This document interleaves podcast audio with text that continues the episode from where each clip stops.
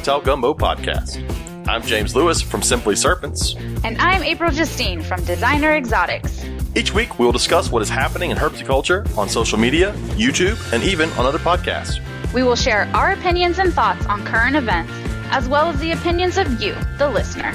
Make sure to check out our Facebook and Instagram for interactive polls and posts where you can tell us what you were thinking. Then listen for your name each week as we share your opinions on the podcast. So sit back and relax. Here's the Reptile Gumbo Podcast.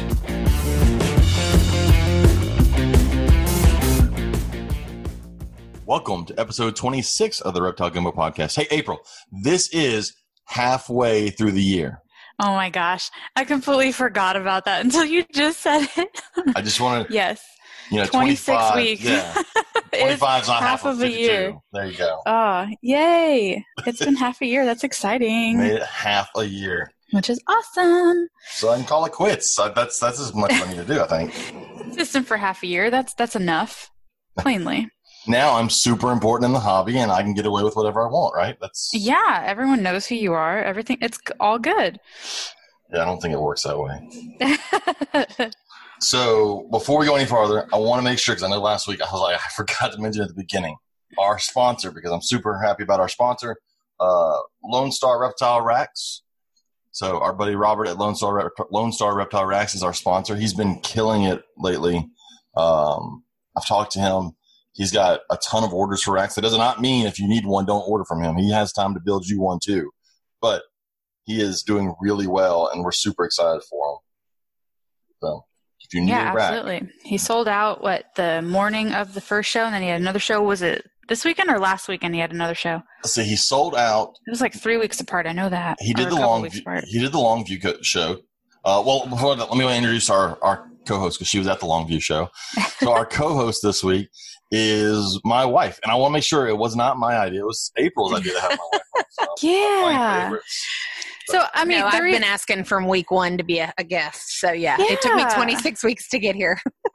and you finally made it. I know. No, I think it's really important to have you on it because you're right by James' side. You're super supportive, and that gives a different view of everything. So I think it's great to have you on. I know it, it was really interesting watching him get everything pulled up on his computer, and he has a an extra monitor in here. And I realized I've never actually sat and watched him get everything ready before. And I think this may actually be the longest that I've hung out at one given time in his snake room too, just since we've moved because I've been working on the rest of the house. So it's it's really cool. Well, So- I'm glad you're here. Back to me again. Oh, But- James. So it's gonna be a fun show. our, our buddy Robert at Lone Star Reptile Racks did the Longview show, and Katie went to the Longview show to fill in because I couldn't be there, so she went to go help my other business partner. We have a uh, a side job called Simply Bio. We make these little bioactive enclosures. They're awesome. So look us up on Facebook, Simply Bio, just on the free plug.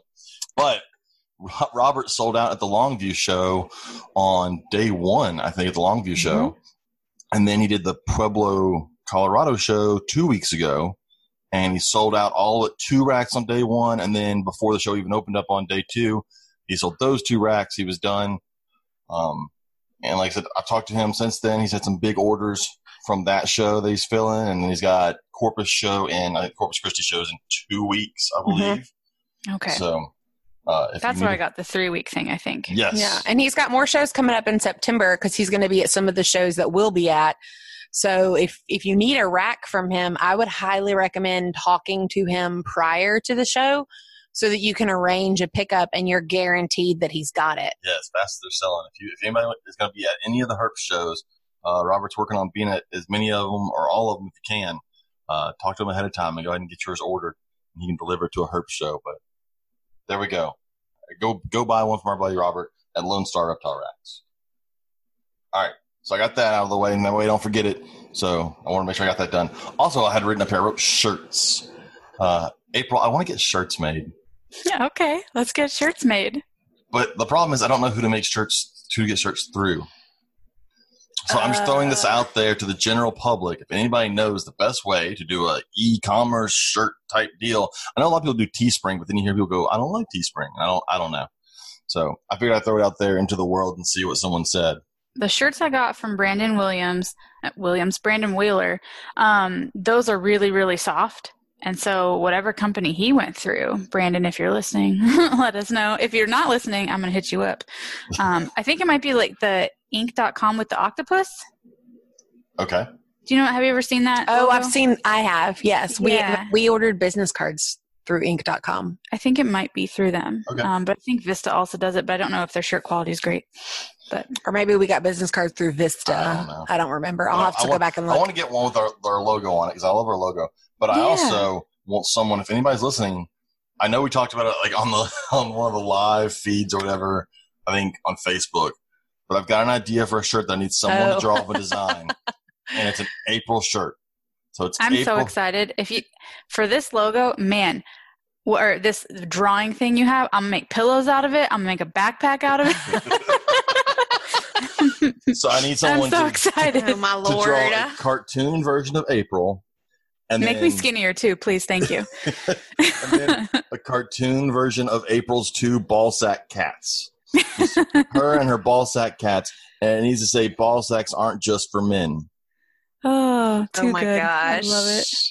Because I'd if wear the- that if- shirt. That'd be the only shirt with a cat on it I would ever wear. But it's hilarious. And I want I want April in the middle and the two ball sacks on either side of her.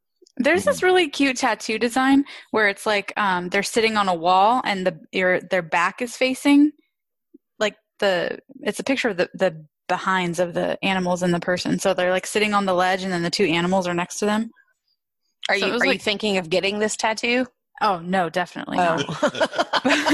I was like, No, where are we actually- going with this? No, because it's a cute design where it's just like a line for the wall, and then it has like the girl and her two dogs or whatever, and it's very simplistic. But I know you kind of we. I think we want to make it a little bit more cartoony and exaggerate maybe my cat's titties and the nakedness of them and that kind of thing. I'm kind of guessing. I mean, I wasn't going to exaggerate the titties, but I mean, sure, if we want to exaggerate ball sack titties, I mean, honestly, their titties don't need exaggerating. They're floppy and terrible anyway. if oh anybody has artistic skills that can do this, feel free to message April for pictures of her ball sacks. yeah. And and I want I just I really want to see that on a shirt. I think it would be hilarious to watch people wear a shirt with you and two ball sacks. And for those people that are just listening, because I'm going to share this on my Facebook later, she has hairless cats. In case you are not sure what they are referring to, Yep. My naked the cat. fun. I am. I'm a fun sucker. What can I say? Oh, so I had that on there, and then yeah, so that was my things I needed to get out of the way before we got into the episode, and I forgot about them. Awesome. Now let's jump to. oh no, no, no! There's no jumping yet. Oh wait, You ask questions of your hosts Oh. every week. Just because the two of you know me does not mean That's that the rest of the world knows me. well I'll let April wanted you to be on, so she can answer. I'm putting her on the spot. so when did you get started into reptiles or how did you get into introduced into reptiles So that is 100% James's responsibility. I'm not going to go too far into it because the question on the Facebook Mhm. page this week had to do with me. So I'll let him explain all of that and we'll go into more detail then. But um, we were actually talking the other night and he was talking about how our our new dog, uh, she's a six month old puppy, how it's his dog unless she tears up something and then she's my dog because she's gotten into trouble. sure I can and I was like, James yeah, well that's that. I was like, that's how my reptiles are. They're they're my reptiles until they need to be fed and cleaned and taken care of. That's not how that works. And then they're his reptiles. And I just get to look at them. So They're always my reptiles. I perfect Just, I just end up with reptiles that I never really wanted in the first place. but they're awesome. So it's okay.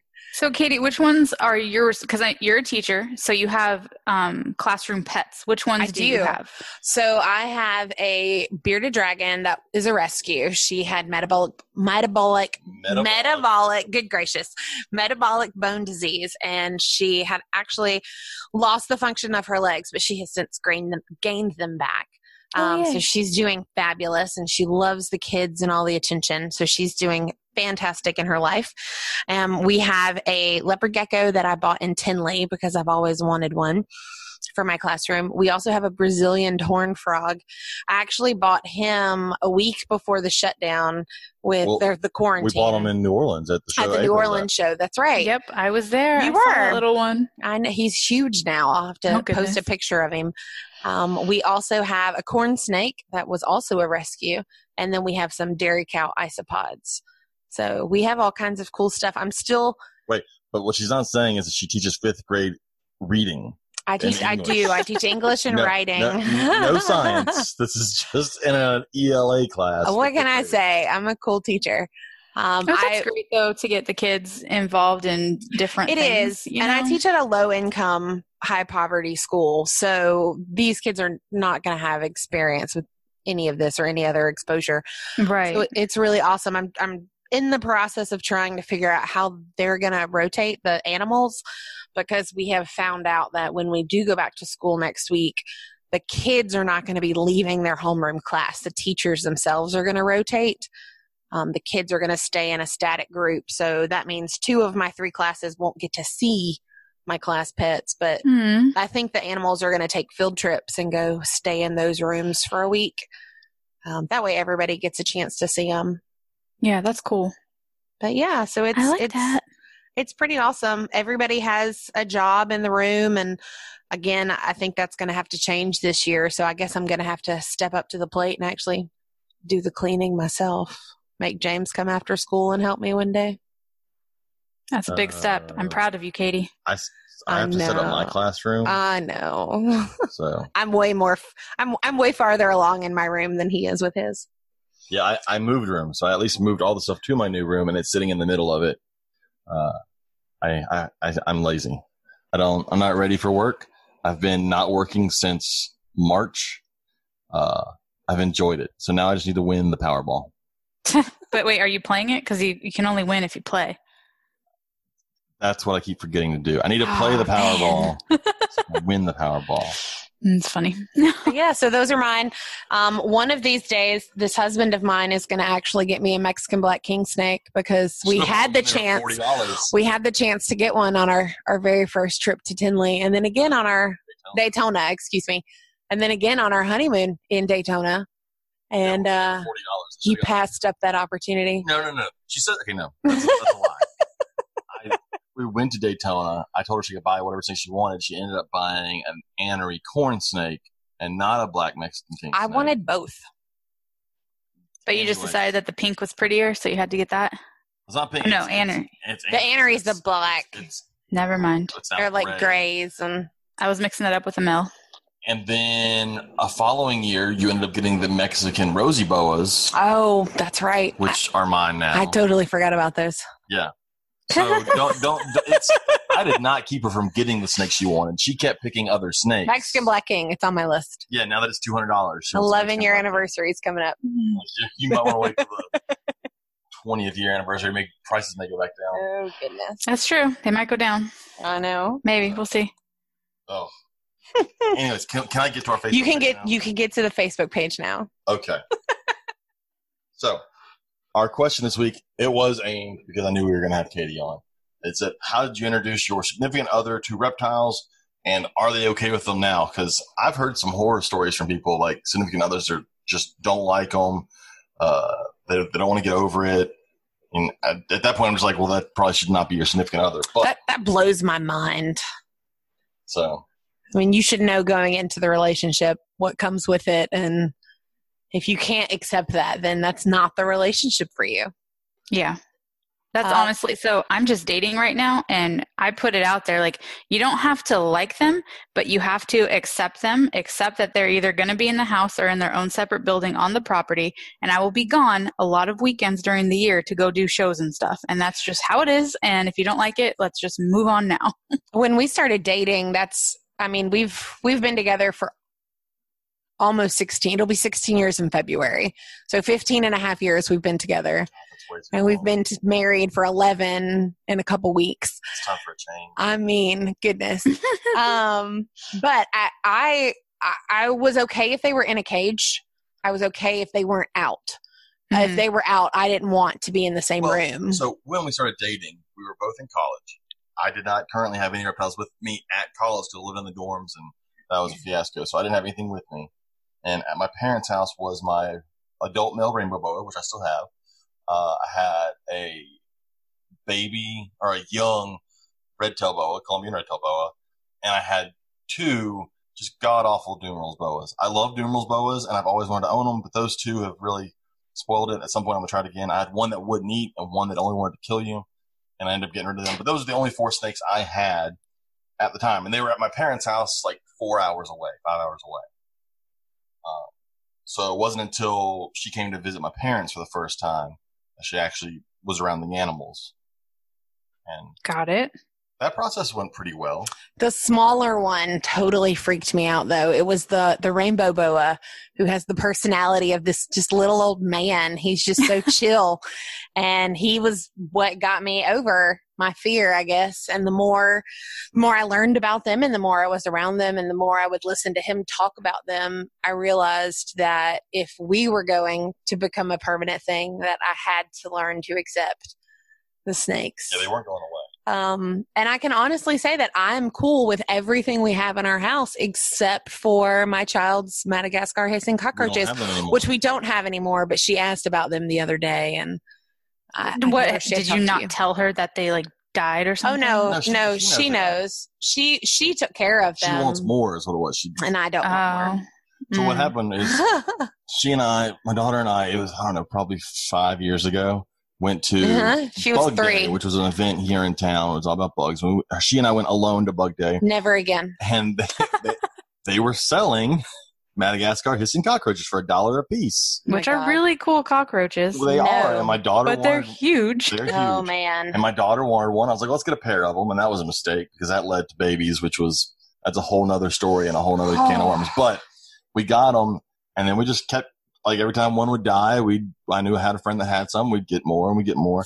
We Oh, just but- replaced them this time. Oh no, but when he he called me to tell me, he's like, "Hey, Joe wants to talk to you." So he puts our 3-year-old on the phone. She was four. No, it was when she had her broken arm. Oh, that's right. She was 3. And she was so excited But because wait, wait. We did not break our daughter's arm. That she was on a playground at it happened at school. and she she ran off she got off the slide, ran, fell, and then fractured her arm. Um, but she was so excited about her new cockroaches. And I was like, just put daddy back on the phone. And never again are they allowed to go anywhere by themselves. You say that. I sent y'all to laundry by yourself. That's what I'm saying. I'm like, Y'all there's there's another Chameleon. story I'm not here. Uh, gecko. We have a crusty Charlie. Yeah, because James left you two alone. I And- mean, And I no, my daughter texted me asking if she can have a oh, what does she want? she wanted a hermit crab. Hermit crab. And I was like, uh, let's get settled in the new house and then we'll figure it out from there. I come home and find out, oh, whatever I said doesn't matter. We now have a gecko. He's a cool gecko. Yeah. I've seen little pictures of Charlie. Charlie's really cute. Charlie is fun. Yeah, his new cage is awesome. His new setup is really great. thanks to me. James spruced it up some. I saw the picture. Got more plants in there. Yeah. Looking Yeah. fancy. We went to He Michael's was. and Michael's has fake pothos. Like it looks super real. It does look real. I can fake. vouch for that. And I and I made a big mat of it that hangs on the side of the tank, and then I made some vines come down. It looks really good. See, I think he was really only upset that we got him because he didn't get to help us set anything up. No, it's a thing with legs. They eat more often. It's a pain. And it's not our daughter's lizard because our daughter has been She hasn't been here. most of the summer. So That's it's been so our funny. lizard. But anyways, to, let me get, to get back to the Back to Facebook the question. question. Uh, let me read some of these replies. Uh, Amanda Ruo, which we've talked to Amanda on here before, says we got into snakes about two years after dating. So her and Dallas got into snakes about two years after dating. Uh, they suggested a low maintenance pet, that, and then they ran with it. Um, she convinced him that they should go to Southeast Carpet Fest, which we went to this year. hmm Uh, or yeah, th- this year I forget what year we're in now. hmm We went this, year. This year. year, this year. It's February. This year's lasted about five years. Uh, and then he met they met Cody and Pia, and then uh, as all it's always been our collection, the two of them together. It's been their collection, which is kind of cool. So there are That a couple cool. who got into reptiles after they got together. Whereas as I read through a lot of these, I like they're like Ryan's. the only one. I like Ryan's response. Ryan Holland. Yeah. Uh, Ryan Holland said initially uh, he had no interest. Not uh, he, not Ryan, but his significant other had no interest in reptiles. The first time he came to his house, he watched his Vel chameleon for the entire time.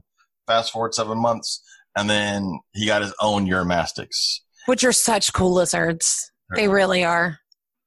But that is that's the problem with reptiles is they are addictive, and uh, you can catch that from other people. It's, it's different. it's different than the other herps you can catch from other people. This is the good one. Good Uh, Riley says that Riley's cheating. They're both zookeepers, so that's cheating. Uh, that person's already into it. Yeah, but she had he had to do some convincing. Not maybe not so much convincing, but the location. of- They were once in the master bedroom, and that I don't believe was okay with her.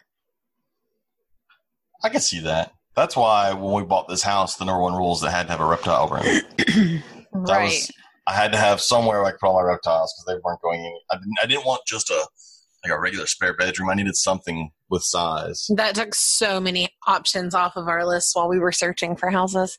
It does. reptiles do limit where you can live. If, if you do it on like if you own one snake, obviously it does not limit where you can live. But if you do it like April yourself or myself, and you need you need room for it.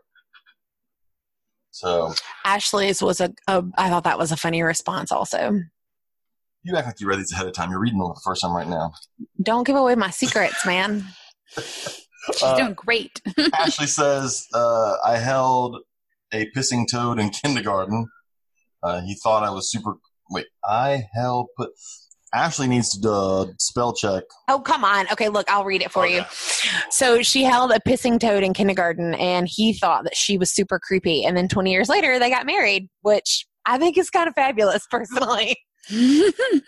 So she breeds reptiles, and now her significant other is full time building reptile enclosures, which is pretty cool.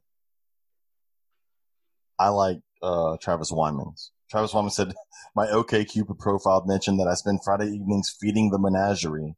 And during one of our early conversations, she asked for clarification on that. She did not bat an eye over me, my having them, just wanted to make clear that my hobby was mine. I should never expect her to be involved.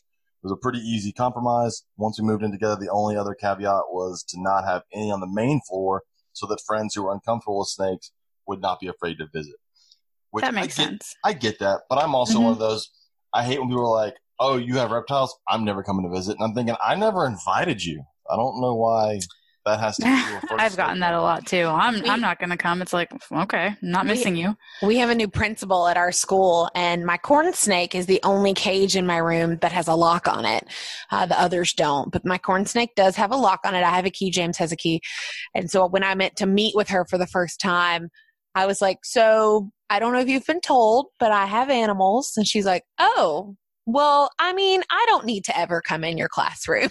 I was like, it's it's your call. She's in a locked cage. It's okay. That's one way to keep your boss out. I know. I liked uh, Dominique's Dominique DeFalco's reply was taking lots of notes for when I can maintain a relationship long enough to get there. That's so funny. Um, oh, Tucker Miller said he told his girlfriend he wanted snakes, and then found out she kept hog noses for a few years before they met. So that worked out for him. Scott Eiper says his wife is the collection manager and a herper in her own right. So that's still cheating. He married into someone who was already a reptile person. Cheater. But so those oh, those were some of the ones I saw. Uh, yeah. How do you introduce? How do you introduce yourself to a new person? Do you tell them right away that hey, I've got a room full of snakes in my house? Um, so I'm on some uh, dating apps and stuff, and on my profile, like what I say, like what I'm into, I do like a reptile enthusiast slash breeder, um, and sometimes they'll ask me questions about that right off the bat. Some, I mean, most people don't even look at the profile, so let's be real here. But um, I also put like what I'm looking for is someone who's like reptile accepting, um, and then it'll come Oh, up. I like that phrase. Yeah, 'cause- Reptile accepting. I like that. Yeah, because like I, I don't ca- you don't have to love them. Like I don't expect you to love them. I don't expect you to do anything with them, except just accept that they're there, that they're going to be around, either in the house, outside, you know, in their own building, but they're going to be here, and it's not something I plan on stopping. So if you have like an inherent terrible fear of them, it's probably not going to work out. You know? Obviously, um, you know, my coworkers are not a significant other, but since the teachers are rotating classrooms this year, I did ask my new coworkers how they felt about the reptiles, just because they're going to be teaching in my classroom for an hour and a half each day. And if they are uncomfortable with them, I was going to make arrangements and adjustments, but I'd, I'd like that reptile accepting. I'm just wondering if when guys see your profile and see that you keep snakes, if they're expecting a completely different kind of girl. They might, but I mean, I have a bunch of pictures on there and stuff, so. That's true. You know. I just think because the general public, when they hear someone owns snakes, they don't picture myself or yourself. Right, right. oh, exactly. absolutely not. They're always Yeah. freaked out. They I don't al- have enough tattoos. yeah, when they when they find out Katie has snakes at her house, anybody finds out, they're always shocked by that one. Because like normal people don't own snakes. Yeah. Yeah, I get a lot a lot of questions once they find out and sometimes it's really annoying because it's like I know you don't even care and it's just some weird fascination thing that you have and it's not to get to know me in any way and it, it's like the questions get like really borderline annoying, but I try to be nice about it. I I always play. I teach fifth grade, so I have a bunch of ten year olds, and I always play two truths and a lie to get to know everybody on the first day. Mhm. And one of my truths is that we have now the number will go up because we've had a lot of babies, but it's always you know we have over forty reptiles at our house, and they always think that's the lie. Right. Uh, every now and then I'll have one that's like, yeah, but we have class pets, so she probably has more at home, and they'll figure it out. But Yeah, yeah. that's always a, a fun one. Like when we started dating, I I made sure she understood that. Yeah, I had four at the time, but it's not where it's stopping. Right. It Oh, will def- heavens, it will no. definitely grow. I mean, we started dating in 2005. We went to our first Daytona in 2005, and we came back, I think, with like five or six corn snakes. From and then trip. we worked at the zoo at the time and Well, so we worked at the zoo not at that time. well not at that time years but later. two years later when we were planning our wedding we worked at the zoo so we planned our honeymoon around the daytona show yeah, because you only so many days off. i got to go to disney and seaworld and the beach in daytona and he got daytona so it was a win-win for all of us Yeah, you only get so many days off. You got to plan your wedding. The wedding was the weekend before Daytona, so we could go do our wedding, spend the week doing all the stuff she wanted to do, and then the reptile show the next weekend. and you got pandora that weekend I did get. I, did i get- bought you a snake for our honey for our, our wedding my- gift My first albino boa, which unfortunately I lost when I lost all my all my boas died. But yes, I did. That was a wedding gift. I did get. Uh, See, that's a great thing about dating someone who's into reptiles like we are because you always know what to get them. Always. Well, it's okay. Like, what should I get you? I was like, money, because Yeah. money can buy me snakes. So like, it's it's, it's pretty easy. Yeah. We've And I out the last Go few ahead. years. We have found like posters that he's been wanting to collect, or like little reptile related Funko Pops, or different books that he doesn't have in his collection. So Daddy doesn't read, That I but don't. I I, don't read. Josephine and I do, so it's okay. that's good. they look really pretty on my bookshelf in my snake I room. really do.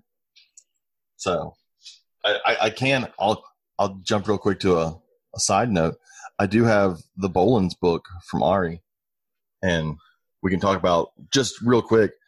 Uh, Ari Flegel has is selling a Boelen's mask. Well, he has sold all of the Boelen's masks that he had produced uh, to help out a family in Papua. Uh, but I've been told that he is getting more masks made. So it's a really cool mask. It's got like the if you've ever seen what is it the Black Snake Project logo with the Boelen's face on it. It's got that on the mask. So keep your eyes open for when he orders more and you get on the second order. I they sold out quick though because I found out about it and then like the next message in the group chat was they're sold out. Which is great, you know that that they were able to sell out. That's awesome. So, but anyways, back to back to this. So, yeah, it it's always interesting. The one thing I don't get when I see, you know, my significant other doesn't like this and like that. Um, my significant other is my best friend, so I don't I don't get a lot of the comments where like people are so separated by their partner and what they do.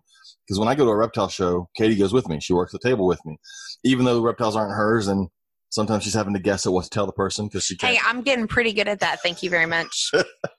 I have been giving. I sold a lot of stuff for Simply Bio at that last show. I was. Pr- that was the first time at any reptile show that I felt important and a part of the team. It was great. That is not true.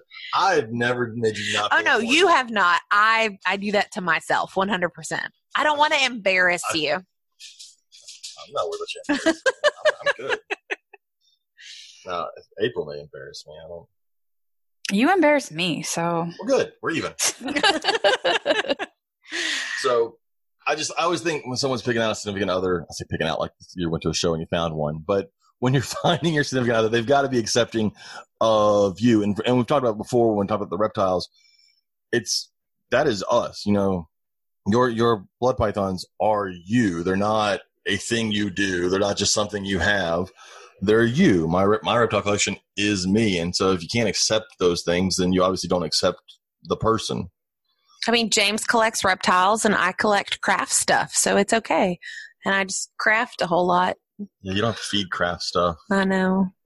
I've never had to go feed your box of fabric clippings. I know. So my stuff's better than yours. Is that what you're saying? No, my stuff makes money. You also haven't sold any of your stuff. I've sold I a bunch of not. babies lately. Not lately. Oh, so anyways, that's I, I enjoyed that question. I enjoyed reading everybody's responses about how they did it. Um, I have like I've, I've talked to some people who have significant others that aren't accepting of it, and my advice is usually that probably doesn't need to be a significant other. And that may seem like, but if you love the person, I, I get it. But I feel like if they don't love all of you, which is everything you do, then you're probably not supposed to be with that person. And I I've said before to someone, like, if you joke around in a negative way about my hobby and make me feel bad about it, like, I don't accept that. And that's, that's a no go for me. You know, people like, like James, sometimes you poke and prod and make fun of people and stuff. If someone was to do that towards my hobby, my significant other was to do that towards my hobby and make me feel bad about something, mind you, James, you don't make me feel bad, but just letting you know, you don't make me feel bad. But um, if they were to make me, you know, just even second guess what I was doing or that I was weird because of it or anything like that, any negative connotation, if they made me feel that, they'd be out, they'd be done. So Yeah, because it's different. Like when I poke about making fun of ball pythons, because like our, bu- our buddy Robert at Lone Star Reptile Racks picked up a ball python this past weekend. I commented on the picture. I was like, "Oh joy, a ball python." But Robert knows I'm joking, and I'm I'm enjoy anybody getting a new snake. I don't care what it is. But when someone like that pokes at you for your hobby or something like that, they're not poking at you like, "Ah, it's funny," and then they're super accepting of it. You know that inside they're like, "This is really dumb," and I wish this wasn't part of them. Right. Or like if you're in a, a social atmosphere and they say something that is low key embarrassing, but you kind of just laugh it off because you're in a social situation, like that's not okay either. You know, it's like you either support me 100% behind closed doors and in the public or you're out, you know? Yeah. We uh it's funny cuz like when we got married, we got asked, "So are you going to get rid of the reptiles?" I'm thinking I don't understand how those two things are connected. And then we were asked again when we have- found out that we were going to have Josephine. And this room, she spends more time in this room with him than I do. Yeah, I, I told them both times when we got married and when we had Joe, I was like, "No, we're probably going to get more." I was like, neither one of the, neither one of those events are going to cause me to get rid of my animals. And and I get people when they say, "Well, I had a snake and so we got rid of it when we had a baby." I get it, I guess, for their situation, but there was no way that was going to happen to me. I wasn't getting rid of my snakes because of my kid. I was going to raise my kid with my snakes, and she'll fully understand what it is. Um, I think some so many times people judge the whole situation, especially like when I know you're far removed from having kids right now, but when when you have kids, everybody assumes uh, like you should parent the way they do. And so, like, if I have a house full of snakes, someone else doesn't have a house full of snakes, obviously I should get rid of them and be like them. And I'm like, no, that's that's how, how my house works. Well, Mhm. and and something else that uh, you know, and I get this is a reptile podcast, but think about when people are moving to a new house and they have to post online, "Oh, I need a new home for my dog because my new apartment won't let me have them." Well, then find a new apartment. Mm-hmm. You know, that's always my whenever I see those posts, my first thought is, "Well, then you're not looking hard enough for a new place to live." If if you truly have this pet, whatever the pet is, you know, you're going to do what you can. I mean, that was one of the first things when we started looking for a house to buy. It had to have a yard big enough for the tortoises and it had to have a bonus room that he could use for a snake room. There were so many houses that I wanted to look at the inside, but I knew it didn't meet those requirements. And, you know, that's kind of how your your significant other has to just accept that. There are so many other things out there that he can have for a hobby that are so much worse than reptiles. And you know, at the end of the day, if I just have to stick my head in the room and say, "Hey, are you coming to bed anytime soon?" Like last night, he was thawing out stuff to feed. So no, we, he didn't come to bed when I did, but he was still in the house. He wasn't out running the roads. Yeah, I mean, if you want to make sure that you have a significant other that's not going to cheat on you or do make sure you find somebody that has reptiles because they don't have money or time to go do other things. That's funny. And if they're hanging out with anybody else, they're other reptile people, Who are just as weird as they are, so it works. and they're probably looking for reptiles. They're not out doing anything else. So, anyways, that that's my uh, my advice to anybody out there because I feel like I feel uh, like we're talk show hosts, like, like giving relationship advice. So, yeah. So- I think it's wonderful. so- we are by no means long- perfect. dear lonely in Seattle, what I think you should do is no, but I, again, I think that we've talked about before. This whole hobby is not just a fad for most of us; it is us. And if the person doesn't accept it, they're not the person for you. It's all about communication, people. All right, so that's our question. So now, let's move on to the things our listeners suggested. Uh, this week, Jason posted a video, which I thought was kind of funny. I did too. I actually watched this Oh, video. you did something. I know. um, it was a video of a green iguana, a big green iguana. Obviously, it had to be in Florida or somewhere in South America. But uh, this cat. Oh wait, no, that's a different one. This is the one with the Oh, dog. this one with the dog. Did you Oh, not watch this No, one? I watched one with a cat. Oh, I haven't seen one with the cat. There's one with an iguana, and this cat comes up to an iguana, and the cat and the iguana Mm. smacks the crap out of it. No, this Now I dog. gotta pull this up. Okay, so it's very, it's very similar though. It's very Is it similar. Yeah, it is. Oh, no, no, this is the It's one with the water water monitor. monitor in Thailand. Man, look how prepared I am. Um, so if you scroll back to the top, you'll be able to see like the whole. Oh, but you- oh, you're gonna actually watch the video. I was gonna watch the video. Oh, Should I okay. not watch the video? Well, I mean, you can. I was just gonna. If you scroll up, it'll tell you what it what it is. Yeah, but that's not as much fun as watching these dogs get smacked by Oh a water gosh. Monitor. Oh my so the dogs are barking and they're they're being super noisy and super loud, and the water monitor just has enough, basically. uh, and so that's really cool. But I'm never gonna get to watch it because there's five million pop-up ads. Oh my gracious! I didn't have this issue on my phone. Yeah, see, that's why it's easy to watch stuff on. Anyways, if you want to watch, uh, there's still pictures. Yeah, it's a, it's a big old water monitor beating the crap out of some dogs, which is hilarious. just like tails slapping. Yeah. Yeah. Yeah. that's crazy. And those tails hurt, man. Wow, Oh yeah, it can. I mean, on a big water monitor, it can break bones. So no fun. I mean, in this water monitor, you can see in the still shot. It's. he's big. I mean, I mean, it's like the size of the dog. it's like a six foot water monitor. Um, and then one other thing we had from a listener was Scott Eipert, and Scott wrote a novel here, so I'm going to try and read it because I thought it was kind of, kind of interesting. So I don't know if you looked at it or not.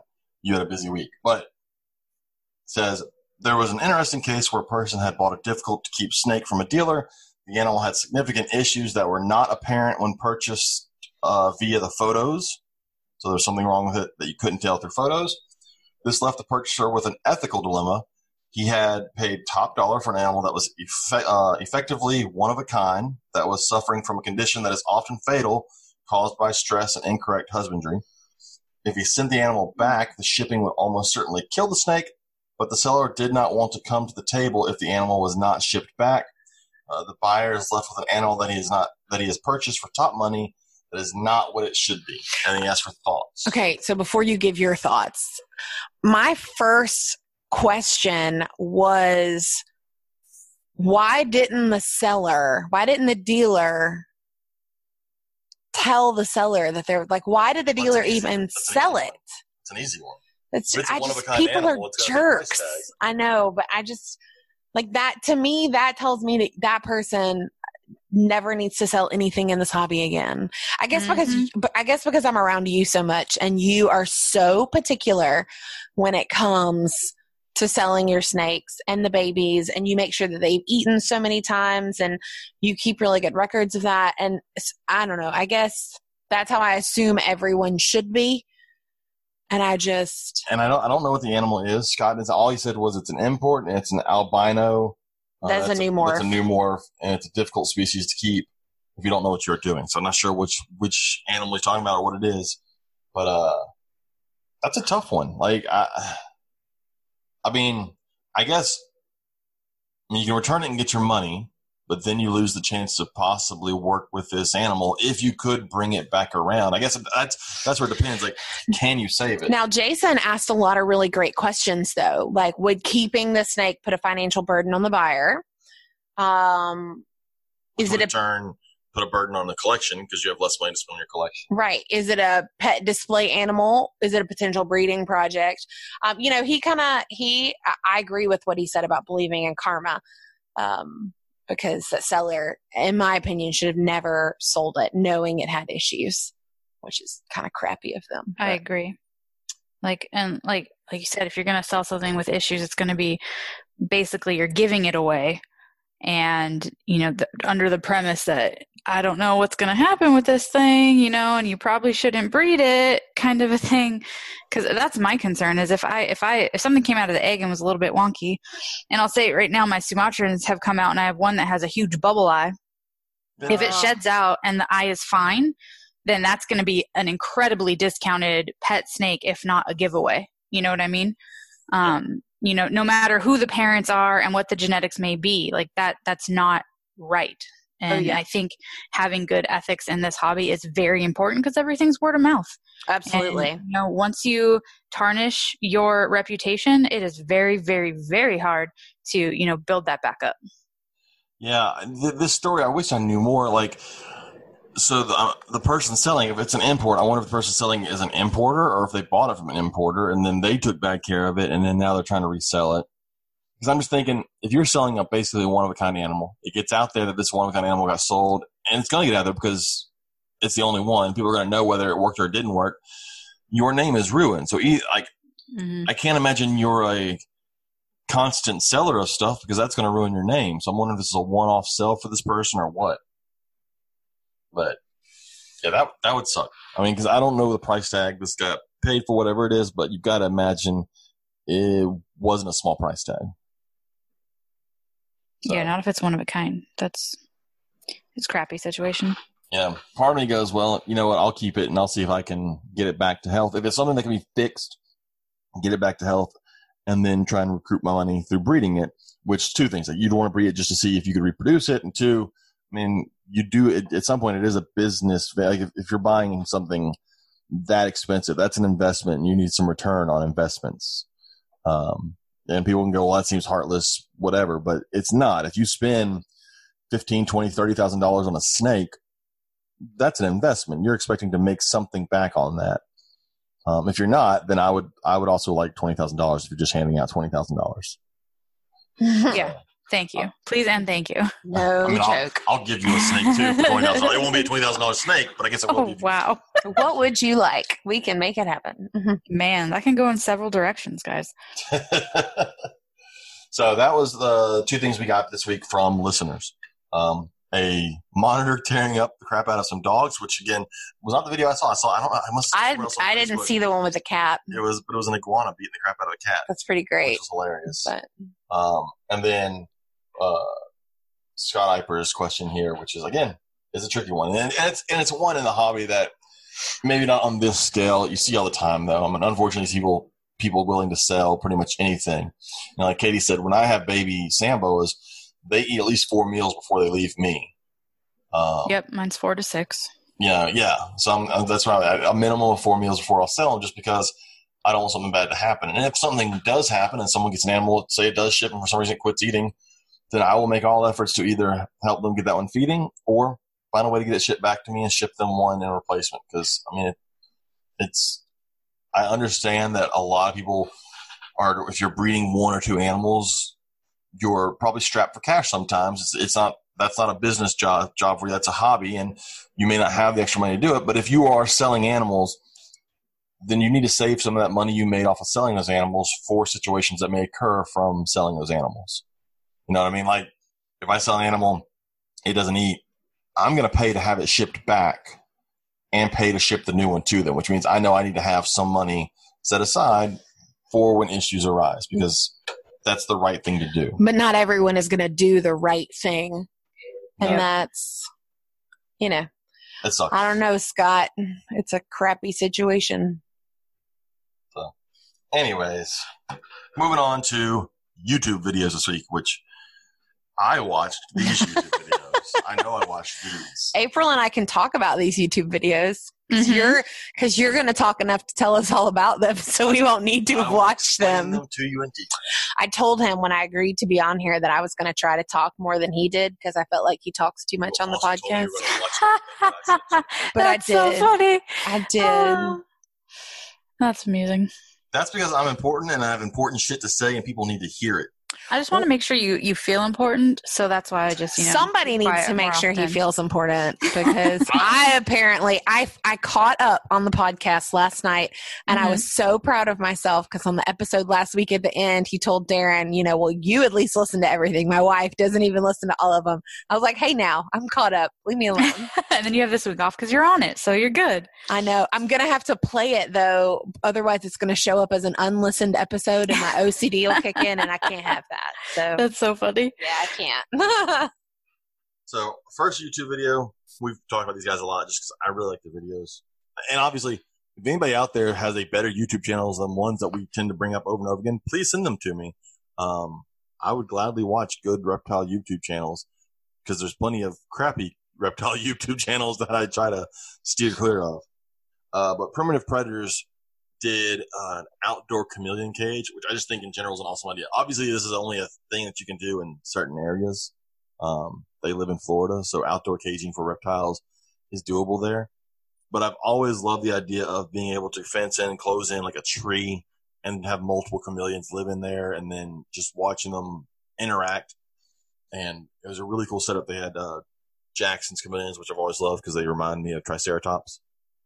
So I love Jackson's chameleons. I think they had veiled, some other ones, but it's just a neat. They went in there, they dumped crickets on the bushes and you can see the chameleons all start to move around and eat.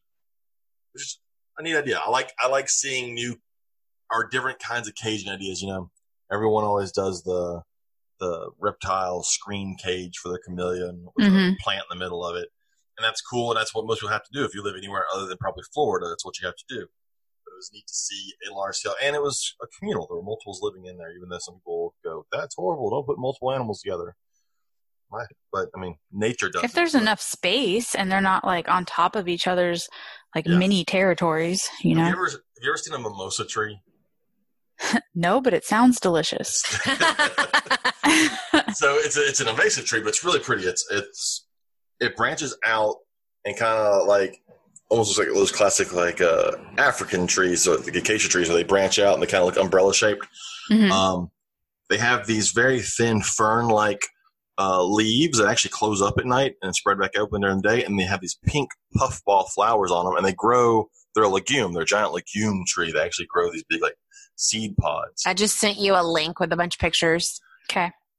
but because of the way they fan out and the way they look, I always thought it would be amazing if you could close in a mimosa tree and do chameleons. We used to have a house that had a mimosa tree, and I thought, man, this would be awesome just because it has these large, re outreaching branches, and the tree doesn't get massive. It's a decent sized tree, but This is going to make me sound like a horrible wife because I'm sure he's told me about this before, and this is like the first I can recall. I've 100 percent told you about this. Yeah, I I'm like, man, I didn't realize you liked chameleons this much. Well, I, okay, so I like chameleons.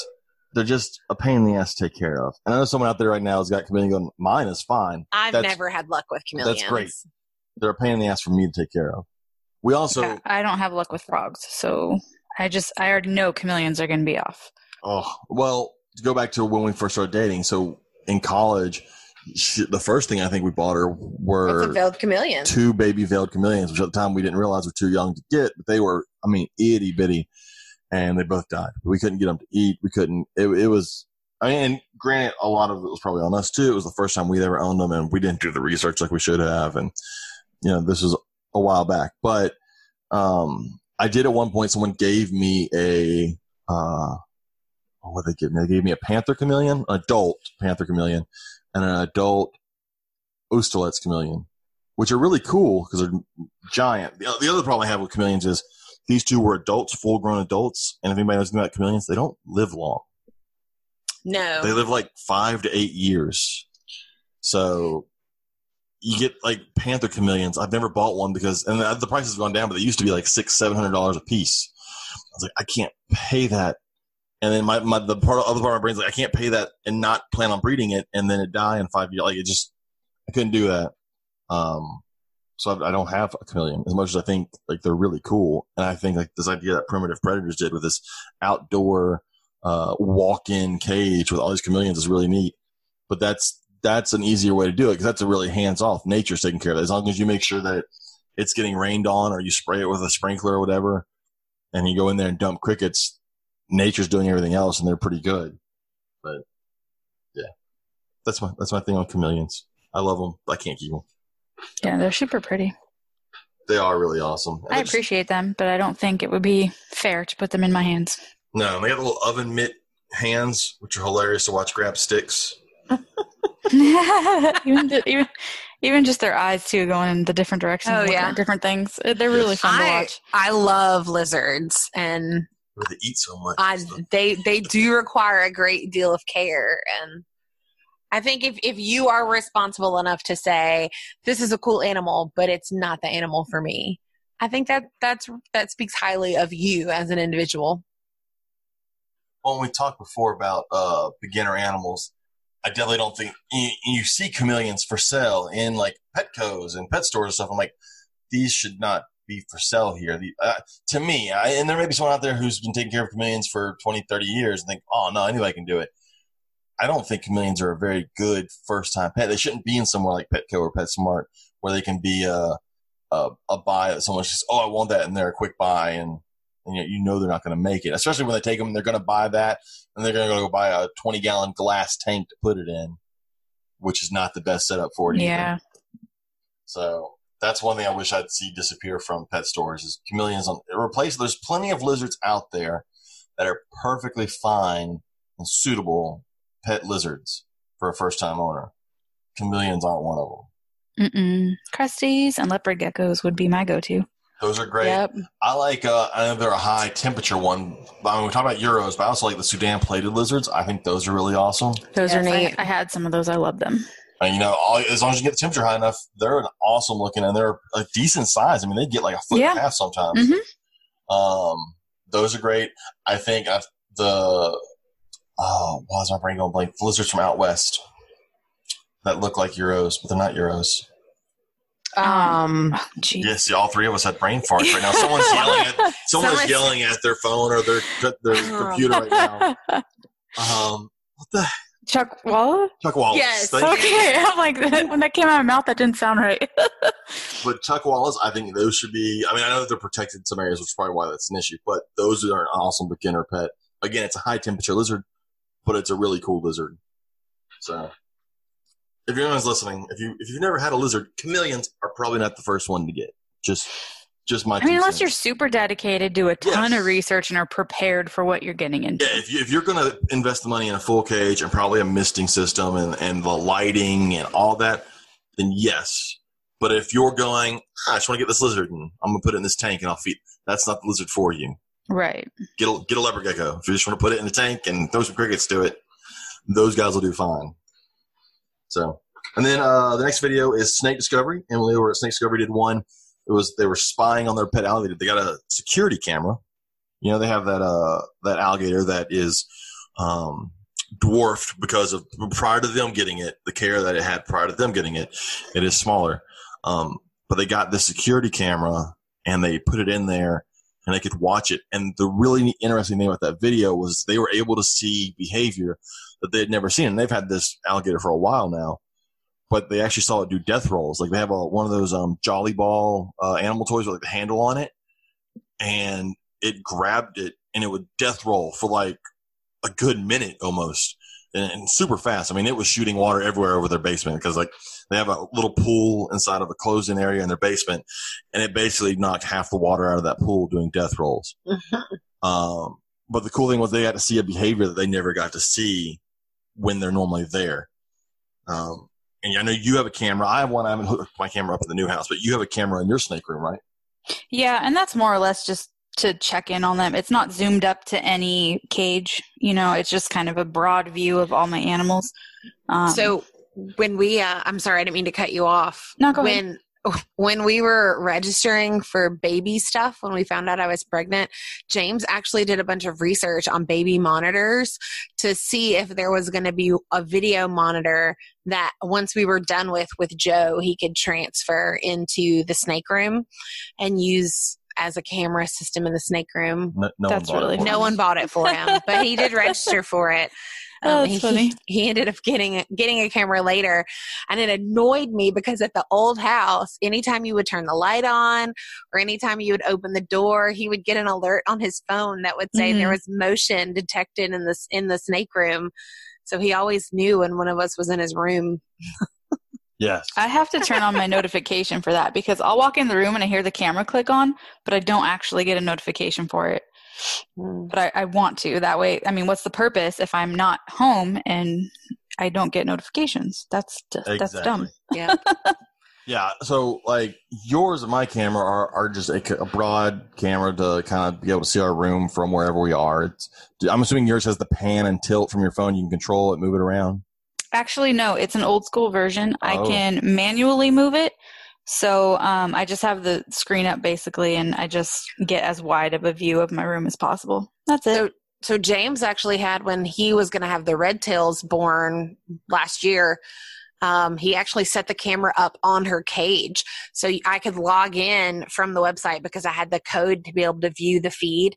And so when we thought she was going to give birth, my fifth graders and I actually pulled it up on our board in our classroom Mhm. and we we watched. We just had her like in the corner, minimized in case she went into labor, so we could watch her. Well, I, I talked before. I bought it because we were going on a cruise, and she was supposed to. She was due the week of the cruise, Right. and I wanted to be able to see it from the cruise, so I could tell my friends, "Hey, go over and, and get the babies for me." But she luckily had all of her babies the day right before we left for the cruise. I remember that. Um, but it's also great because uh, I'll have friends when we're out of town. I have friends come over to take care of it, and I can I know when they're there, and I'll turn on the camera and I can talk to them through the camera because it's got a speaker and a microphone. Um, it's got pan and tilt, so I can move it around the room and look at stuff. Uh, it's come in really handy.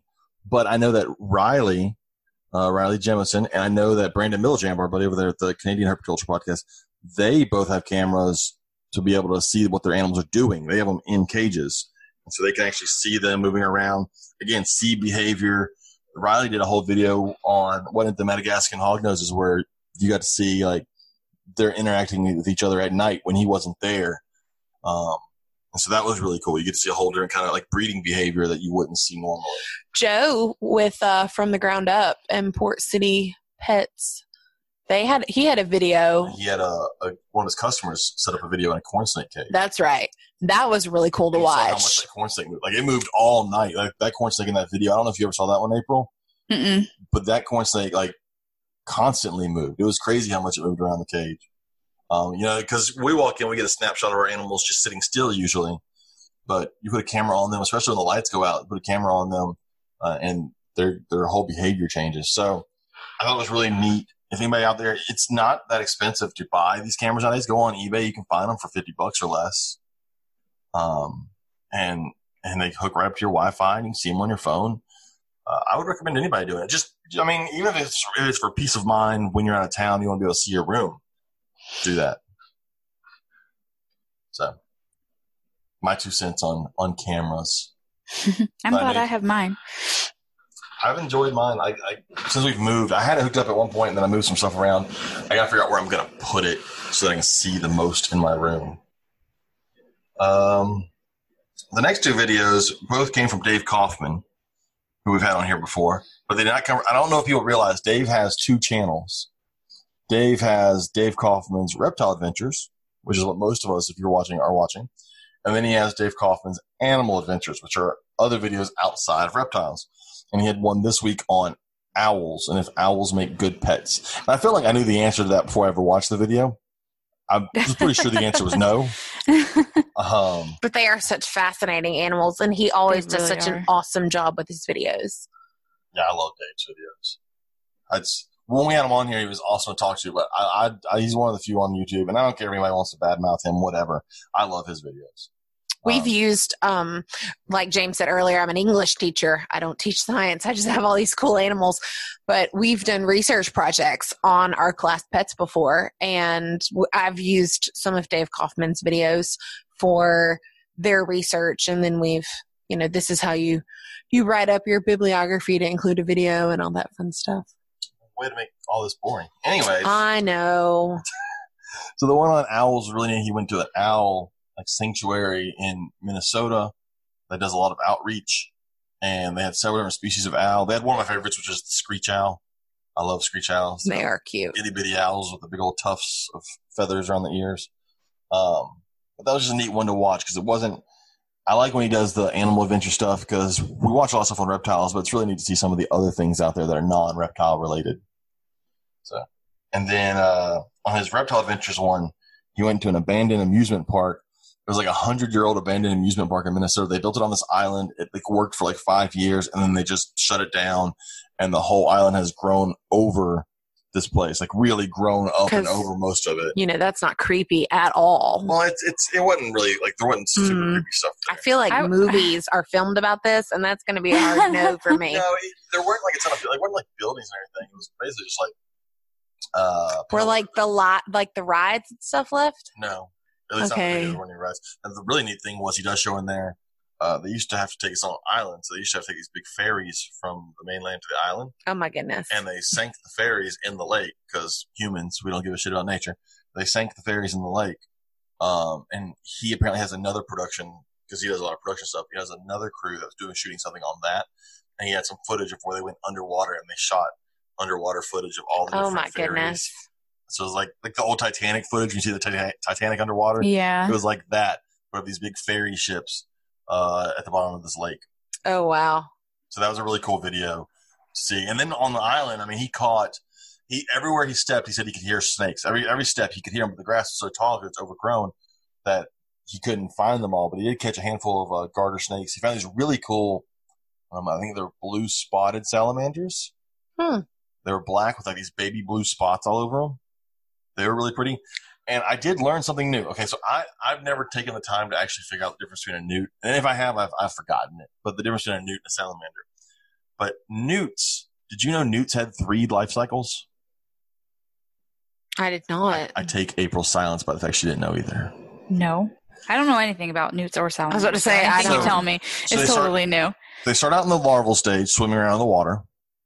And then they come. Sorry, I, all all I could I started I started laughing. All I could think of was she turned me into a newt. But anyways, I got better. Anyway. Sorry. I'm sorry. If, if no one gets that, your life is horrible and you're going see Uh, Monty Python and the Holy Grail. sorry. anyways, so the larval stage in the water, then they come on land and they look like you know, um, was it the little fire belly newts that they used to sell at pet stores all the time? Mhm. They look like that. They look like Huh. a little lizard, walk, like a little newt walking around on land. But then their third, that's only the middle stage. Their third stage is actually revert back to What? aquatic stage. That's crazy. The adult stage goes back to an aquatic stage. And then they die in At the water yeah. at that phase. It's like a mysterious little That's animal so that I just. crazy. I didn't know that. I figured they just stayed in that lizard. I mean, it was like salamanders. Yeah. Salamanders were in the water and they come out and then they walk on land and then at some point they die. That's But crazy. yeah, there's a, there's three stages to a newt's life. They go back into the water in their adult stage. So the, that walking around on land underneath the log stage that you find if you find a newt is actually the middle stage. So Interesting. interesting thing I saw in that. I didn't video. know that. But yeah, it was it was a cool video, and he gives a little history of the uh, of the island and the amusement park and why it was built there. Um, and then just forgotten about. Like I said, it was like hundred years ago, and so it's really overgrown. In, in it's it's a full on forest now, and you just find remnants of like uh, tile and brick and stuff around the place. But There's a all- whole like rabbit hole you can go down on for abandoned amusement parks. And do you remember no. like the shark that they found? Because they went to a there was a abandoned amusement or like I think it was amusement park, and they had a, a shark in formaldehyde, and they like did this whole thing about taking the shark out and um I never saw like this. rehabilitating it and that kind of thing. I forgot what honestly. wait, I wait, Whoa, wait, whoa, wait, whoa, wait, whoa, wait, whoa. Rehabilitating a shark in formaldehyde. It Uh, had to be dead. It was dead. You like fixing it up, fixing it back up, restoring. I'm there we go. if they, rehabil- if they rehabilitated that shark, that is fucking amazing. That's a zombie shark. this is why I don't do scary things. No, they were uh, like to restore it, try to you know bring Okay, it there you back go. to. That's the right word. Oh, yeah, Restore. exactly. That Restore. more sense. I was like, they brought back this dead shark, and then it ate Samuel L. Jackson and tried to kill LL Cool J. oh I know, right? gosh. Um, but uh, yeah, there's a whole rabbit hole for that. I don't know. I can't remember where it was. Somewhere not in the United States. Um, and I don't even know what year it was. But yeah, I, I went down a whole rabbit hole because of that so of abandoned amuse parks. That is weird. What's Mhm. weird, like, uh, so when we first started dating, I remember going to uh, the Six Flags in New Orleans. But then after Katrina wiped it out, they never reopened it. So like driving by it now is and seeing Mm-mm. pictures of it is super creepy because like Nope. I've been there, and but now it's all like overgrown and swampy looking and like it's it's really weird to see pictures of a place that you've been to that now looks like it's been abandoned for forever, but really only been abandoned since what 2005, six, Yeah. whatever Katrina was. So Yeah, no. that was weird. Anyways, so that was Dave Kaufman's videos. Y'all should go check them out. I'm sure everybody listening here does watch Dave Kaufman. If you don't, you should. I mean, production out of all the people on YouTube that do reptile stuff, I think his production value is, I mean, better. It's better than everybody. I don't know anybody that does better production value than Dave Kaufman's videos, and the fact that he travels the world when he does his videos are really neat. Um. Oh, I did find one this week. Reptiles and research. Um, I apparently added it at some point to my YouTube list and didn't realize it, but he did a video this week that I thought was very interesting that I think our listeners may find interesting. Uh, he bought a, a small, like nano Exoterra front opening terrarium or vivarium that had a rusted screen lid. It had hard water stains all over the inside of it. It had sticker glue on the outside of it. Looked pretty rough. And he shows you throughout the video how to recover that. He bought it for super cheap, which you can find them usually for free on Facebook Marketplace or Craigslist or really cheap. And sometimes you think, oh, it just looks too bad. I don't think I can fix it up. But he showed that you take the screen lid, you soak it in white vinegar. And you did, I soaked it Dude, like vinegar will fix That's- almost everything. That stuff is Yeah. Well, magical. it's- it's- yeah. it's acetic acid, so acetic acid can eat through a lot of stuff. And he All the hard in- water marks. I would do vinegar It's on that too. Great Well, he, cleaner. I'll get to that in a second. He has something else, but for the screen lady, he soaked it in vinegar for like four hours, then took a toothbrush and scrubbed it pretty well in the vinegar, and you saw the rust come off. I mean, it looked almost new at that point, shiny and silver. So that was awesome. And then for the hard water marks, he used um, a like a paste that is made to actually take hard water marks off. I think it was called like bartender's friend or something like that. But take off glasses, like when they clean glasses and they get hard water marks, and it's this paste that you, and you just put it on there Interesting. and then scrub it off and and rinse it clean and it gets rid of the hard watermarks because if anybody's ever had hard watermarks in like a uh, a fish tank or I was something an aquarium. once that water drop water level drops they show up they're nearly impossible to get off and you just gotta fill it back up so you can't see them um, but he used this this gel this paste and i remember the zoo we had a paste i forget what it's called but it did the same thing and then for the glue he used basically some other version of like Gooby Gone. If you've ever used Gooby Gone, that stuff is amazing. It gets rid of hmm Also fabulous. Yeah. it gets rid of glue and all that, and he put that on there and scraped the glue off. And when he was done, this dingy, nasty, crappy tank looked pretty good. One thing that was interesting was, you know, if you've ever looked on an Exoterra front opening, they have those vents there just below the door. hmm Um, they were full of like cocoa bedding and dirt and all. So he used canned air like you would use to clean a keyboard or something Mm, that's smart. to blow it out of there before he cleaned it. Because if he cleaned it, then all that would absorb water and then swell up inside of there. I could have really ripped the Well, it wouldn't have broken anything, but it would, it would, it would have been impossible. It would have compacted in there and been harder to get out. yeah. And so he blew it out of there before he soaked and sprayed it down with any water um, and cleaned all that out first. So it's a really cool video. Like, I know a lot of people out there, because those tanks can be expensive. Those front opening tanks can get pretty expensive, um, but you can find them really cheap. And if you can restore it, even better. That's So cool. it was a cool video. I liked it just because he shows step by step how to do it. And it did. It looked really good afterwards. And odds are, if your spouse is not into reptiles, they might be into things like that, where you buy Well, yeah. something and Those those front, flip it to make it great. Well, it's the Exoterra and Zilla and everybody that does the front opening cages now really have changed it because it's a whole different look to your setup. Like like we have Mhm. for Charlie the Crested Gecko. That in a ten gallon tank wouldn't look nearly as good as it does in that front opening tall Oh, absolutely. Exoterra cage. Um, and so if someone says they don't like reptiles, it may be just because they have not seen it done in the way that you do it. A lot of people, when they picture reptiles, don't picture it the way most of us keep them, or especially those that do bio, bioactive, they're usually not picturing that at all. And so if you can set something up bioactive, you can, a lot of times, really change their mind when they come in and they see how pretty it can be. hmm Uh, so that's one kind and then of you work can have like a, a beautiful the guy that I'm dating right now, he wants um, to have a snake in his living room for his child. Just happens to be that he's dating someone heavily into snakes. I'm like, good timing on your part. But he wants something that's super decorative, but also something where his kids can like take out the snake and it's not only just a looksy one, right? So like Gotcha. a uh, green tree python, yes, you can make that look really beautiful, but that's probably not the one you want, or an Amazon tree root. Right. You know what I mean? Yeah. You have Yeah, plans with your Brettles to do something similar to that, yeah, I'm gonna do a big old one for my Brettles when it gets bigger. Yeah. And and he's not super into snakes, but if he could have this pretty display thing, he's more okay with it. So have you figured out what kind of species you think will fit that best yet? Uh so because I do the short tails, he's been trying to be like, well, I could just get one of yours, and I'm like, I Hmm. don't know. I'm not sure Um, that's so really the kid friendly yeah. snake that he wants. It might be one of the Sumatran short tails that just got hatched. If not, I kind of guided him to some carpet python species. I think an IJ would be cool.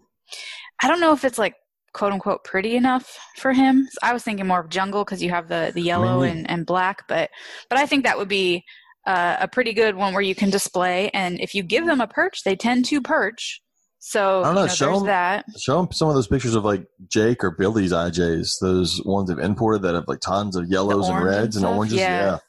those are really pretty. I mean, yeah, like the the the And those are smaller too. So they are smaller. So you're, yeah. you're talking smaller than a jungle. So I'm just thinking, in a living room, kids, it might be a a better option. I mean, Yeah. everybody considers something different when they're considering what is pretty, pretty. to them because, Mhm.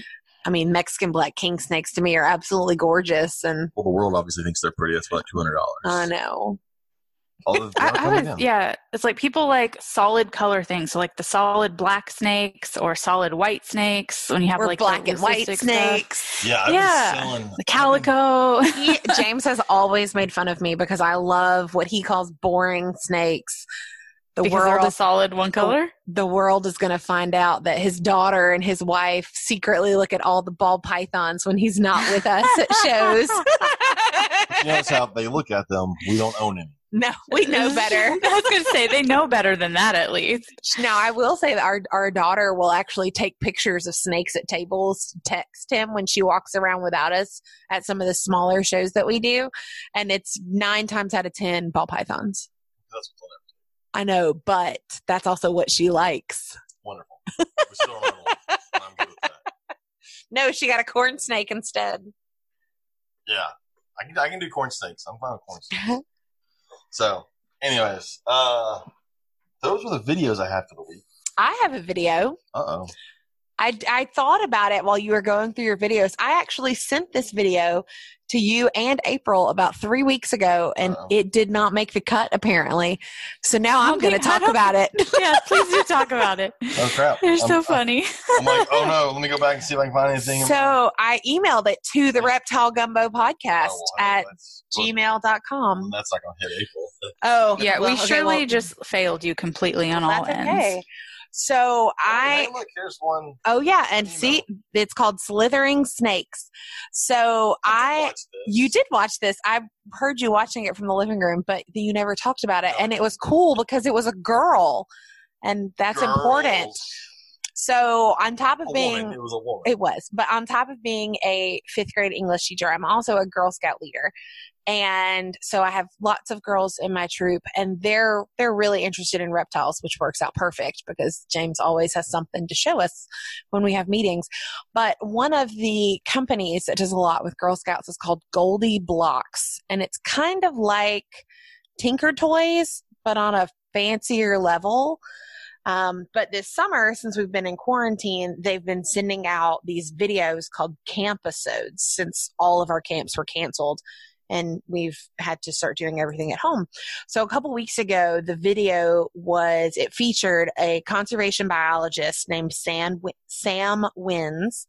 Um, and her cool friend Wilson, who is a snake, and she basically throughout this video, and I'll I'll share it on y'all's page if James, did you just do that?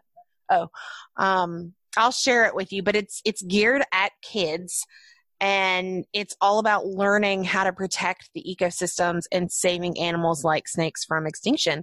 And she even goes in to show you the different tools that they use in her field, um, how they track reptiles, how they track birds, She's Um, she is. She's a conservation biologist, and um. Right. And so Wilson actually does all of her programs with her. Um which is her snake. Um and so but she That's does so daily she does daily shows at I forget where. I think it's out in California. Yeah, and also like gopher snake. I think so. Yeah. Um but it's it was just the video was so neat because when you think about people that are going herping and c- catching snakes in the wild for research or even just going to look at them for fun, you don't think about everything that needs to be done. Um, and she actually goes into pretty decent detail about this is the tool that we use and this is the catch box that we use and this is how it works and this is why it's safe for the animal for us to to use. And she talks about trackers that are that are put in the animal so that they can do research and and they weigh them and they measure them and and things like that. And it's it's just it's really neat. Number one it was really neat to see a woman doing it. Mhm. um because that's another thing that I get a lot of is like, oh, your husband has reptiles. Well, yeah, I do too. Um, you know, I, I do know some things. I pay attention enough when he talks that I, I do know some things. Um, Sorry, I'm over here selling snakes. that's okay. Uh, but That's why I like that Facebook group too. yes, The, the female. God, what is the title of it? I'm in it like daily, and I can't remember the freaking title. I know. The, the She Woman Man Haters Club. That's right. James. She Woman Reptile Club. That's what we are. I'm like punch him for that one. I know. Gosh, But but I think it's just females. I'm gonna look it up right now because this bothers me. But anyway, Well, go, keep like- going. like I was talking earlier when I asked you about how you, if people when they talk to you on your dating apps, if they're expecting you or something different. Because usually, if someone hears about snakes, they expect a guy covered in tattoos or a chick covered in tattoos and leather and, and pretty weird, and they don't they don't see like what you an average person owning them. So I hide my weird very well. you are I mean, I, hide it. generally hide my weird until a little bit later on, and then it comes out, and they're like, "Hmm, I'm not sure about this one." right. Um, the group is called Female Herpers and Reptile Keepers. So Yeah, but Join it, it was it was really cool to see that video, and then of course I shared it with my Girl Scout troop, and they loved it, and they thought it was so neat because it also shows, hey, this is something I could do. Like if I really do love biology and I love the conservation of things. Um, I'm sorry, I was distracted by this person over here selling a snake. Don't Um, mind me. I'm just doing business. oh my gosh! that's okay. That's okay. oh my gosh! Um, no, but that's great. So then they can kind of see what's out there in the science world. Right. And I, I, I do not want to sound like a feminist by any stretch of the imagination and, you know, we're better than you are type thing. Cause that is not me. I, I would put feminism back 50 years and be a stay at home wife in a heartbeat. um, but with that being said, especially for our daughter who is getting so into reptiles, it's important for me and for James, it's important for her to have role models. She like she watches Emily's YouTube channel, Mhm. um, Snake Discovery. She loves it. She talked about you, April, nonstop after we met you um, that weekend in New Orleans. She's got your stickers all over her bedroom. It cracks me up. So And she would because you hid them in my car. Yeah, I did. And so she would randomly find another sticker, and then I would find it somewhere else in the house. So um but it, it's just it's really cool to me and the fact that there are people out there that want to educate our children because if you think about it our kids and the kids that are getting involved Children are our future. they are you laugh at me for that but they really are. It's horrifying because I've seen the children It- and I'm horrified. So uh, this is how you can tell i'm an elementary teacher and he's a high school teacher I see them as they are closer to becoming part of the world. You see them yes. in fifth grade. when You're they're still you're moldable like, oh no. I'm trying to get them. They can be better people. No, they're not. They could. Some are. Not all, but some are. But it is important for us to take the time, I, I feel, to educate the kids and give them opportunities to join our field, our hobby, whatever you want to call this reptile life that we lead. Yeah, the craziness that we call our life. I know. Never a dull moment. that is for sure. You- Man. What? Who are we viewing? Me or him? Staring at me like a dis- You, I don't know if you want to talk about this on the podcast or not, though. I don't know. We had an we had an outing this past week where we went we went out into the field. Oh, I know what you're going to talk about. Oh, oh, yeah. Do we want to Okay. talk about that later? about later. Okay. we're talking about. Okay. Sorry, I, I now you'll all be on, on the edge of your seat waiting to hear. I didn't know if we were going to talk about that or not. We'll, so we'll be talking about it next week. If anyone's friends with James, though, on his Facebook or Katie, I was going to say. I'm you you are already aware of what you already know. All right, put your notebook up. You can sell snakes Right. later. You have the agenda. Come on. All right, my, I have been selling snakes. my roommate is getting here. I need to put myself on mute because the dogs are going to go crazy. I can hear them. Okay. Uh, so the next thing I want to talk about was Justin Smith. So we had talked about, I'll bring up Justin Smith in a second, but we talked about previously on episode, um, kind of, do you have any plans if something were to happen to you for your collection? Do you have any plans? And Justin had talked about it a little bit afterwards and he made a PDF, a little file that he put out there for anybody to get. If you go see Don, I think put it on Palmetto Coast. There's a couple of places. You can find Justin Smith's Facebook, and it's a PDF for each person to fill out what to do with their collection if something were to happen to them. It was very interesting. It had a spot for a list of uh, people that your collection should go to or contact for what to do with your collection, a list of where the money should go from sales.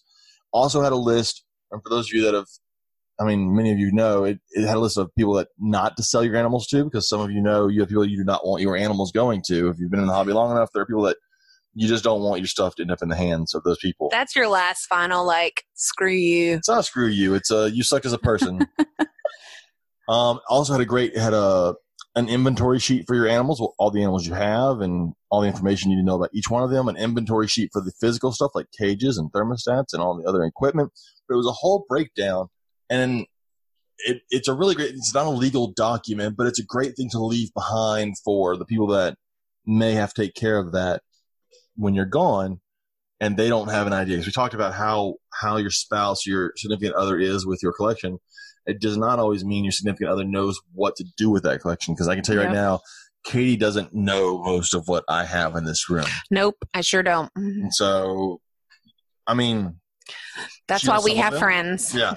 but there's enough people I know that she can contact you Right, and yeah. enough other people. And that, Katie knows the people. Yeah. But if you Yes. have like a spouse that like for me, I live in Memphis and I'm my family and most of the people for reptile stuff are either through Facebook or just farther away. So my local friends here that would be able to help me may not know the people that they need to call.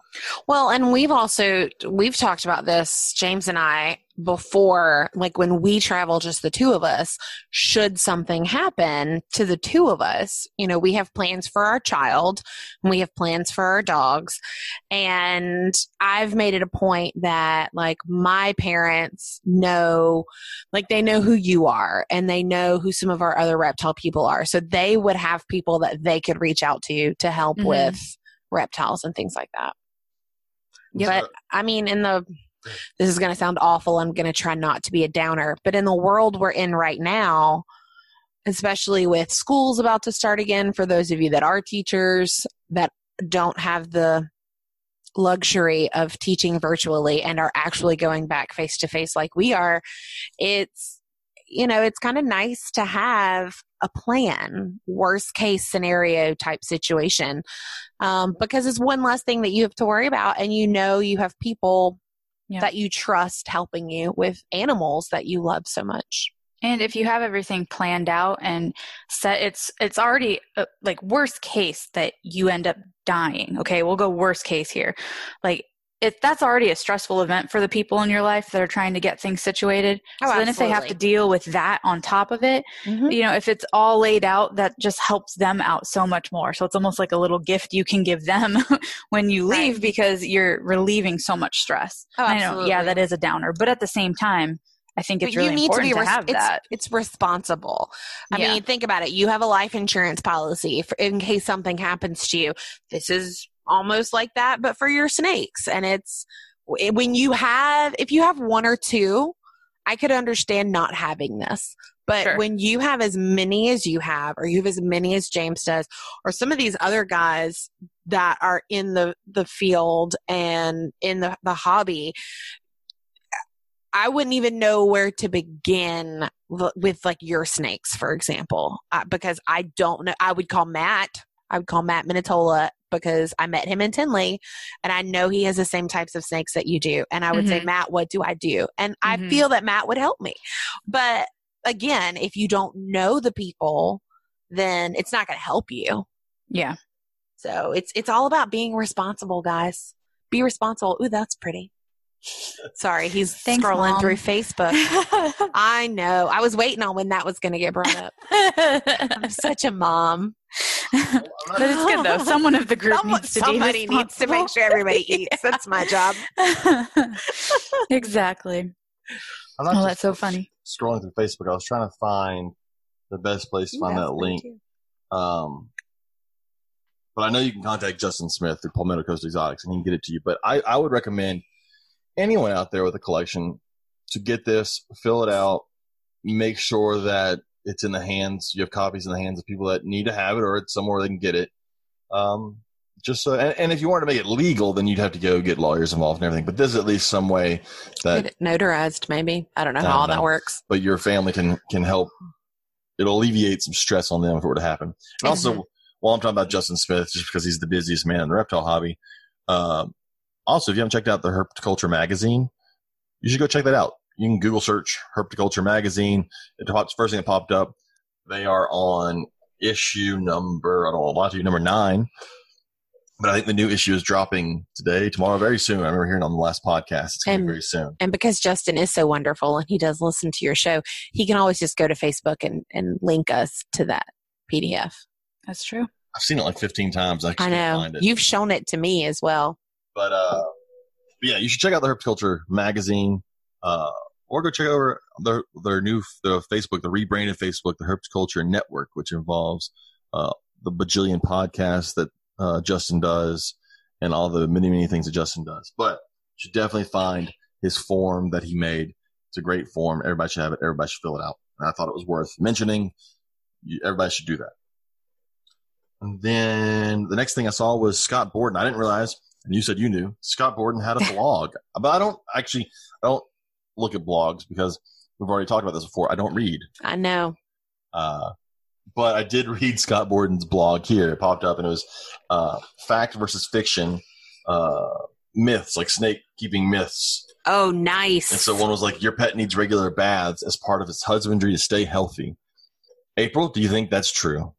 No, but I have a funny story about that. Um, when when I say that, like, I, if I'm at work and I'm like, yeah, I got to go home and clean some snakes, they automatically think I'm giving them baths.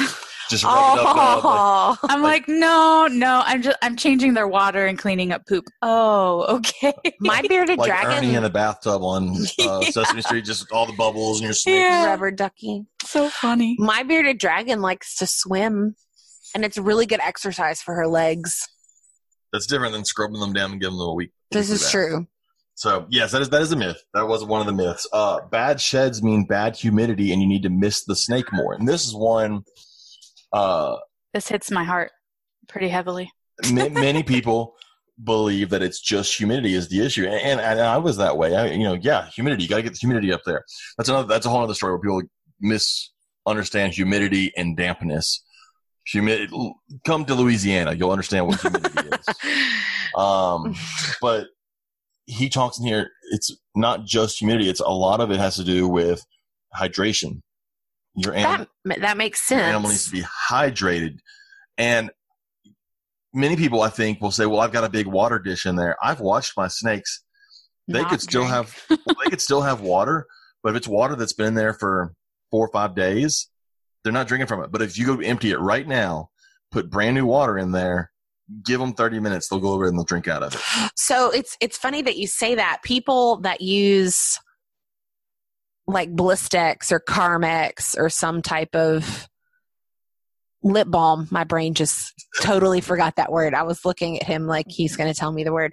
But if you use some type of chapstick or lip balm, a lot of people yes, it is caused by the wind or sun chapping your lips, but it's also because you're dehydrated. So if you think about it, that does make sense that it would be similar for your reptiles. So they've got to produce that whole layer of well, moisture underneath the skin that helps secrete, helps spread it. So if they don't have that moisture in their body, they can't really produce that layer, and so it doesn't come off in one nice piece. So, along with humidity, hydration vitally important. That was a good question.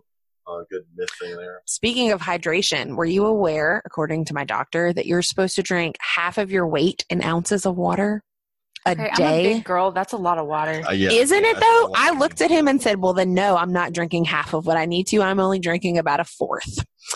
but I didn't didn't know that. Look, I told her Coca Cola has water in it. No, It does. no, That's the liquid part of Coke. So I'm drinking. no. Uh, next myth: My pet is lonely and needs a friend. Jesus Christ, no, it doesn't. Oh, now, with that said, we have talked before on previous episodes about things like garter snakes that do well in communities, and they have found in studies that they do actually seek out individuals, not just their own species, but actual individuals. So he does talk about here most species uh, do not require a friend. Your your snake is not lonely, but there are some species that do live communally. There are some lizard species, I was- species. I was just about to bring up lizards because my my bearded dragon. No. I don't care what you say. no, She No. likes people. that's different. That's different, and and, and that's probably also not true. But he, they're talking about putting another bearded dragon in there with that bearded dragon. Okay, no, that's a bad That's idea. a bad idea. Okay. Yeah. But I could be her friend. Be her friend all you want.